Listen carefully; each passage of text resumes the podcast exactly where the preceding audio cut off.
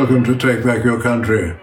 I'm David Flint, and I wanted to say a few words about the Wuhan virus, which the communists tell us to call COVID 19, and of course, the World Health Organization, which was completely under their control, told us to do the same.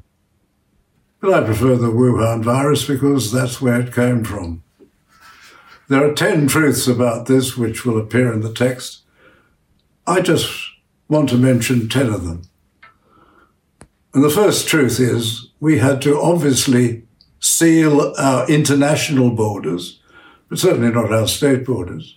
We had to seal our international borders when the virus first emerged. The reason being we needed to assess what was this new virus that nobody knew much about. But it soon became pretty obvious what it was all about. And Australia being a remote island, two great advantages remote island or two islands, we could seal our borders and do what other countries can't do. Now, the politicians will tell you that the low death rate is because of what they've done, the brilliant things they've done. No, it's because we're remote and we're two islands. And that's why Fiji has done better than us in terms of deaths per million in the population, and New Zealand has done even better. Not because of the politicians, but because we're remote islands. We didn't seal the borders very well at the beginning, and even recently there have been significant leakages if we want to keep the borders sealed. The whole purpose was to assess how serious the disease was, and it is serious.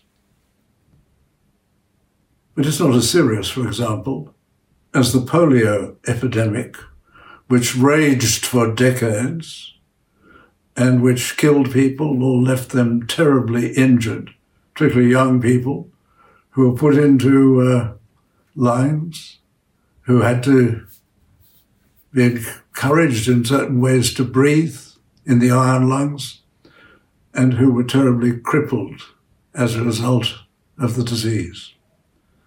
So that's the first truth.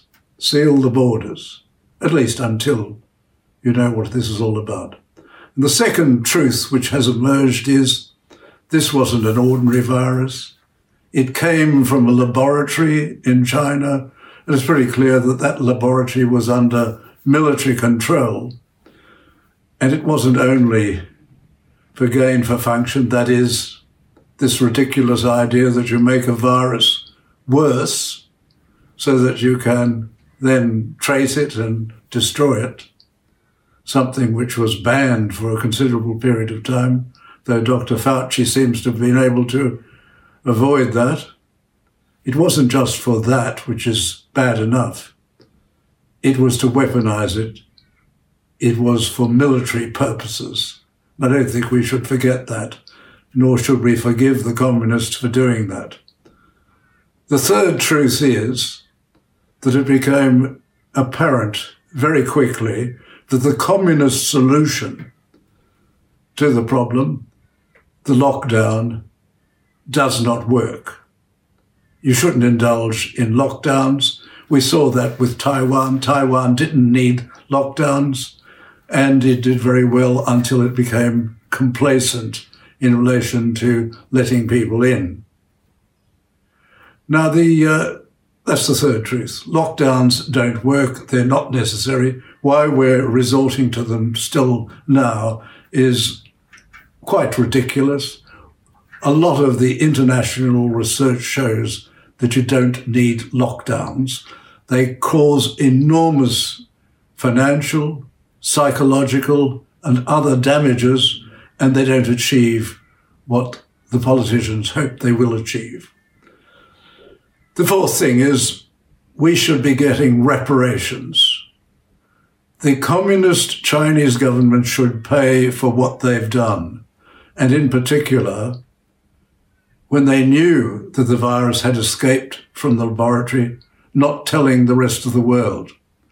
They allowed the large number of people who'd come to China for the Chinese New Year, They wouldn't allow them to go around China, but they let them go around the world to return to their countries quite often without warning the WHO, without warning us and every other Western country what they were doing. It seems as if once they realized the damage it could wrought, they decided to let it go around the world. And they should not be allowed to get away with what is a crime against humanity. This is a government which engages in other crimes, genocidal crimes, against uh, the Muslim people of China, the Uyghurs, against the Falun Gong. We know that they do terrible things and they sell off people's kidneys and other internal organs. This is a very dangerous government and it should pay. We should have set up an international tribunal. Going to the WHO was a complete waste of time. It was known to be a waste of time at the beginning. We should have set up a tribunal with the Trump administration, an international tribunal to work out whether China was in fact guilty of what was clearly an attempt to conceal the truth and to let the other countries suffer from the virus. We should have had that international tribunal assess damages, and we should have then collected the damages from the assets they hold in Australia. Now, the Chinese government, the Communist Chinese government, controls all of the corporations in China, and we know that they have a large number of assets in Australia, which the Australian politicians have foolishly allowed them to acquire. When that tribunal decided what the damages were, we should have collected them. We should, still could. We should collect those from the assets they hold here. And we should not be worried about what they might do. They've done enough and they will do more against us in terms of international trade. So that is the fourth thing we should have done, the fourth truth. The fifth truth is that we should have always protected the vulnerable. It became pretty clear that the elderly and those with other medical problems, comorbidities is the complicated and awful sounding word that uh, is used in these circumstances, we should have protected the vulnerable. And when the vulnerable were sick, we should have used medicines which have been shown to work. Hydroxychloroquine and ivermectin are two of the medicines which have been shown to work. And for some reason, probably because the American media didn't like the fact that Donald Trump had talked about them, we should be using those medicines because international research shows that they work when people catch the disease. And in relation to the sixth point, the sixth point is, of course, we should have encouraged the development of vaccines.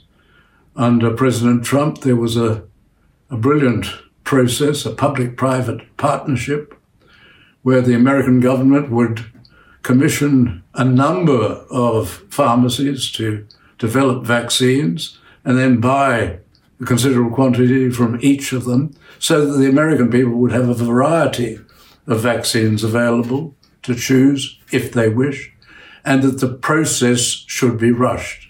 Now, by rushing the process, certain essential steps have not been taken. We're not completely sure. The experts are not completely sure about these vaccines and the side effects, the unknown consequences of these vaccines. So they shouldn't be used generally, certainly not for people who are not vulnerable, why should they be using these vaccines? We know from the Israeli and the British experience that there has been vaccine failure. That is, even though the vaccine is given, it doesn't protect you from getting it. And perhaps more importantly, it doesn't protect you from giving it to other people. So there's a considerable vaccine failure. We don't know the side effects and all of the unforeseen consequences of these vaccines, so they should only be used where they are really needed. This idea that you've vaccinators. The Premier of New South Wales says 80% of the politicians is ridiculous. It will never happen, and it shouldn't happen because why should you give vaccines to children, for example, who are not vulnerable to the disease? That is the important thing. The point is, as always, we can't trust the politicians. They don't tell us, they don't reveal all of the full medical advice they claim they have received. They take decisions for political advantages. They take positions because they are in a panic. We have to watch the politicians. We have to make sure we haven't lost our freedom. That seems to be the case in a number of our states where the politicians have gone far too far in their ridiculous lockdowns and their closing of the borders, which is contrary to the Constitution. The Prime Minister, the federal government is not giving the leadership it should be given in these areas. What we must remember is something that Ronald Reagan once warned, and he was probably one of the greatest of American presidents. He said that freedom is no more than one generation away. Freedom is no more than one generation away. One generation away from extinction.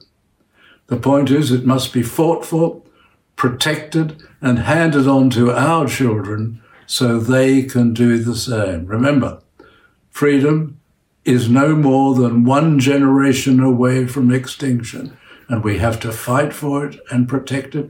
Otherwise, we will lose it, and we will end up being in the police state that many of us feel we are already in.